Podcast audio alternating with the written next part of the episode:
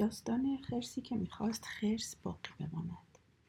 درختان برگ میریختند و قازهای وحشی را به جنوب پرواز می‌دادند. سردی باد خرس را می آزرد. او یخ کرده بود و خسته. بوی برف را در هوا شنید. از میان برگهای خشک که زیر پایش خشخش می‌کردند به سوی قاره گرم و دلپذیرش رفت.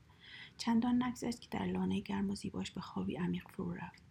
خرسها در تمام طول زمستان میخوابند. بیرون غار در جنگل باد میوزید و باران میبارید. صبح یک روز برف زمین و درختان را پوشاند. زمستان آمده بود ولی خرس که در خواب بود خبری از آمدن آن نداشت. روزی حادثه اتفاق افتاد. آدمیانی به جنگل آمدند و با خود نقشه و دوربین و اره آوردند درختان را یکی پس از دیگری بریدند و بر زمین انداختند. سپس ماشین و جرثقیل آوردند تا در دل جنگل یک کارخانه بسازند. معماران و بنایان و سایر کارگران سوار بر چند کامیون به کارخانه آمدند. زمین یخی چنان سفت و سخت بود که حتی ماشین های بسیار سنگین هم به گل فرو نمی رفتند. وقتی بهار رسید خرس از خواب بیدار شد. غار او اینک زیر کارخانه بود. وقتی که توی مدت چنین درازی رو در خواب باشی سخته که از خواب باشی. خرس چند تا خمیازه کشید و از سوراخ زیر کارخانه بیرون آمد. آفتاب چشماشو زد. به خودش گفت من حتما دارم خواب می‌بینم. چشماشو مالید. او بیدار بود. جنگل ناپدید شده خرس با تعجب زل زد به کارخانه. ترسید. در همین لحظه که او ایستاده بود و با توجه با تعجب به کارخانه زل زده بود نگهبان کارخانه جلو دوید و داد زد. اوهوی امو چرا اونجا بیکار وایسادی؟ قلب خرس لحظه ایستاد. گفت خیلی معذرت می‌خوام از حضورتون آقا. ولی ملاحظه میفرمایید که من یه خرسم. نگهبان داد زد. یه خرس. حرفت خنده داره. تو هیچی نیستی. مگه یه کورگر تنبل و کثیف. او آنقدر عصبانی بود که خرس رو هل داد و برد پیش رئیس کارگزینی. خرس در نهایت ادب به رئیس کارگزینی گفت من یک خرسم آقا. خودتون ملاحظ میفرمایید که من یک خرسم. رئیس کارگزینی داد زد گفت اینکه من چی می‌بینم چی نمی‌بینم به خودم مربوطه نه به تو. با انگشت خرس رو نشون داد و گفت من اینجا توی این اتاق خرس نمی‌بینم. یک کارگر تنبل و کثیف می‌بینم که باید حمام بره تا قیافه آدمیزاد پیدا کنه. اون وقت خرس رو هل داد برد پیش معاون بخش اداری. معاون بخش اداری قضیه خرس رو شنیده بود و خیلی عصبانی بود. وقتی خرس وارد اتاق شد معاون بخش اداری پشت میزش نشسته بود و داشت تلفنی به کسی می‌گفت ما اینجا یه کارگر خیلی تنبل داریم که ادعا می‌کنه خرسه. بله قربان می‌دونم وقتی جناب چقدر گران باز ولی چاره ای نیست جز اینکه خود جناب چند کلمه با این کارگر تنبل و کثیف صحبت کنید او باید حمامم بره. رئیس بخش داری پرفیس و افاده و بیحوصله بود. او داد نزد جیغم نکشید. فقط روزنامه رو که داشت میخون لحظه پس زد و گفت آه چه موجود بوگندوی. اون وقت گلوش رو صاف کرد و گفت جناب رئیس می‌خواد ببیندش. ببریدش خدمت ایشون. جناب رئیس کله ترین شخص در تمام کارخانه بود. او بیش از دیگران حقوق می گرفت اتاقش بزرگترین اتاقی بود که خرس در کارخانه دیده بود ولی چرخهای کارخانه بی وجود او هم میچرخید.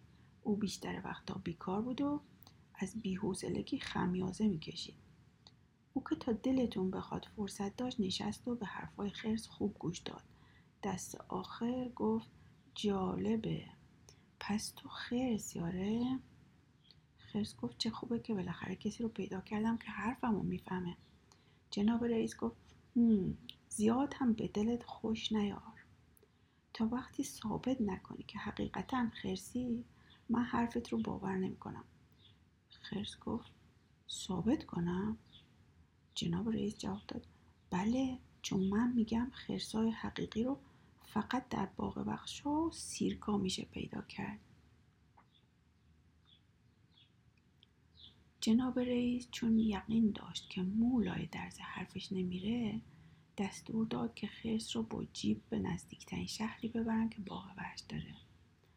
خودش نیز با اتومبیل پشت سر جیب به راه افتاد. شهر دور بود و مسافرت خسته کننده. خرس های باغ وحش همین که خرس غریبه رو دیدن که از جیب پیاده شد سرشون رو تکون دادن و گفتن نه جان من. این خرس خرس حقیقی نیست. خرس حقیقی که سوار جیپ نمیشه. خرس حقیقی مثل ما در قفس زندگی می‌کنه. یک خرس هیمالیایی پیر گفت یا در لانه خرس زندگی می‌کنه. خود این خرس سالهای سال در لانه خرس زندگی کرده بود. آقا خرس داستان ما خشمگینانه فریاد زد. شما اشتباه می‌کنید. من خرسم من خرسم. جناب رئیس لبخند زد و گفت نمی‌دونم چی هستی ولی می‌دونم که کل شقی. عیبی نداره. به زودی می‌فهمیم چه کسی حق داره چه کسی حق نداره. تو شهر بزرگ بعدی یک سیرک هست. میریم اونجا تا تو حرفت رو ثابت کنی. و به شهر بزرگ بعدی رفتن. میگن خرسای سیرک بسیار باهوشن زیرا از انسان خیلی چیزا یاد گرفتن. خرسای سیرک مدت بسیار درازی به خرس قریب جیب چشم دوختن و بالاخره گفتند او شبیه خرس هست ولی خرس نیست. خرسا در جایگاه تماشاچی ها نمیشینن. خرسا میرقصن. تو می‌تونی برقصی؟ خرس قصه ما با اندوه جواب داد نه. کوچکترین خرس سیرک داد زد می‌بینید او حتی نمی‌تونه برقصه. او چیزی نیست جز یک مرد تنبل که لباس پشمی پوشیده و حمامم نرفته. همه خندیدن. جناب رئیس هم خندید. خرس بیچاره به قدری غمگین بود و به قدری ترسیده بود که نمی‌دونست چیکار باید بکنه. هنگامی که داشت به کارخونه برمیگشت تمام طول راه یک بند به خودش می‌گفت ولی من خرسم می‌دونم که خرسم. یه خرس حقیقی. چرا دیگران اینو نمی‌فهمن؟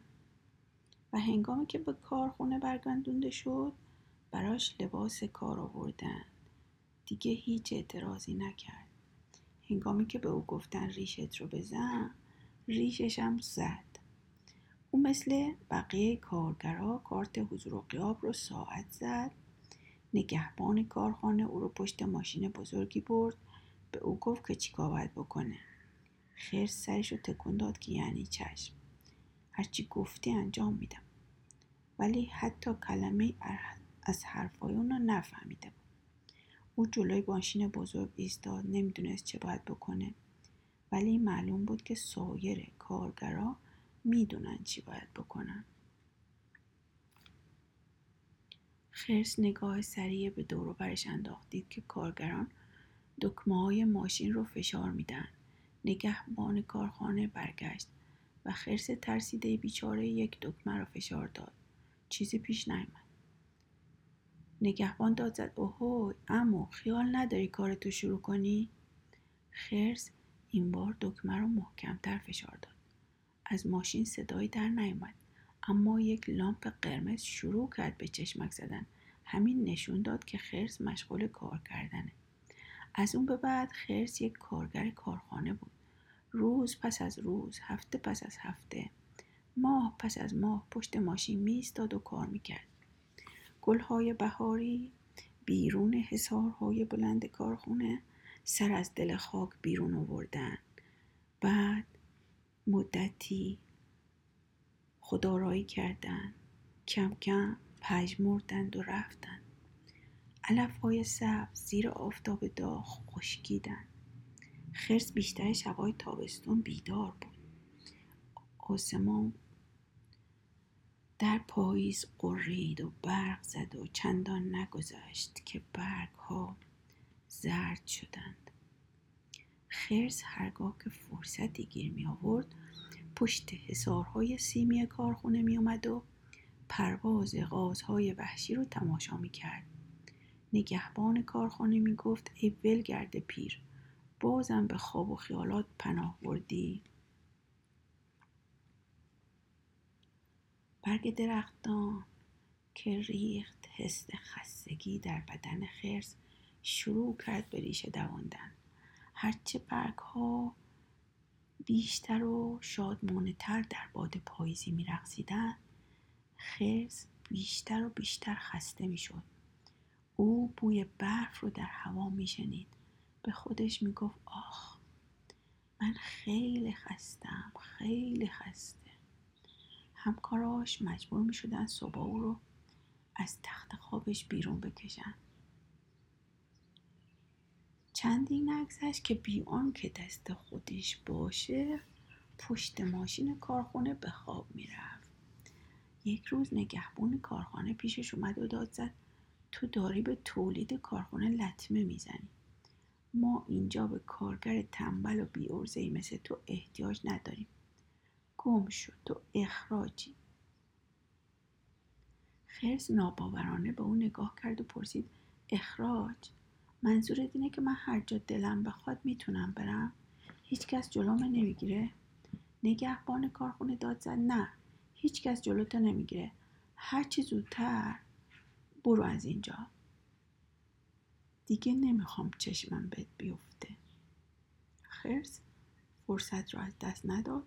زودی بخشش رو برداشت و از کارخونه بیرون رفت. یک شب و یک روز و سپس یک روز دیگه پیاده راه رفت. از کناره بزرگ را می‌رفت. زیرا اون طرفها جاده دیگه ای نبود. سعی کرد اتومبیل هایی رو که رد می شدن بشمره ولی او در کارخانه فقط یاد گرفته بود که تا پنج بشمره برف هم یک بند میبارید. این بود که دست از شمردن اتومبیل ها برداشت. شب روز دوم خیس و یخزده به تنها متلی رسید که در اون دور و برها بود. مدیر متل بیکار نشسته بود. ولی تا چشمش به مشتری افتاد وانمود کرد که سرش خیلی شلوغه. او خرس را ابتدا مدت درازی در انتظار نگه داشت. سپس از او پرسید چه می‌خوای؟ خرس معدبانه گفت من خیلی خستم یک اتاق واسه امشب می‌خوام. مدیر متل نگاهی به خرس انداخت و گفت هی یه اتاق می‌خوای؟ یه اتاق؟ بد نیست بدونی که ما به کارگرای کارخانه اتاق نمیدیم. خرس گنده ای مثل تو که جای خود داره. خرس پرسید چی گفتی؟ مدیر متل جواب داد. گفتم ما به کارگرای کارخونه اتاق نمیدیم. خرس گنده ای مثل تو که جای خود داره. خرس گفت اگه اشتباه نکنم شما گفتی خرس. پس شما باور می‌کنی که من یه خرس حقیقی هم؟ رنگ از صورت مدیر متل پرید. دستش رو دراز کرد گوشی تلفن رو برداشت ولی خرس دیگه برگشته و رفته بود. حتی در متل رو هم پشت سرش بسته بود. او از میان برف کشان کشان به جنگل رفت. او نمی‌دونست چه کار خیال داره در جنگل بکنه ولی اونقدر رفت و رفت و رفت تا به یک غار رسید. بیرون غار نشست و به خودش گفت نمی‌دونم چه باید بکنم چه نباید بکنم. ای کاش انقدر خسته نبودم. خمیازه کشید و به خودش گفت ای کاش می‌دونستم چی باید بکنم. او مدت بسیار بسیار درازی اونجا نشست. به افق خیره شد. به زوزه باد گوش سپرد. به برف اجازه داد که روی او بباره و سپید پوشش کنه.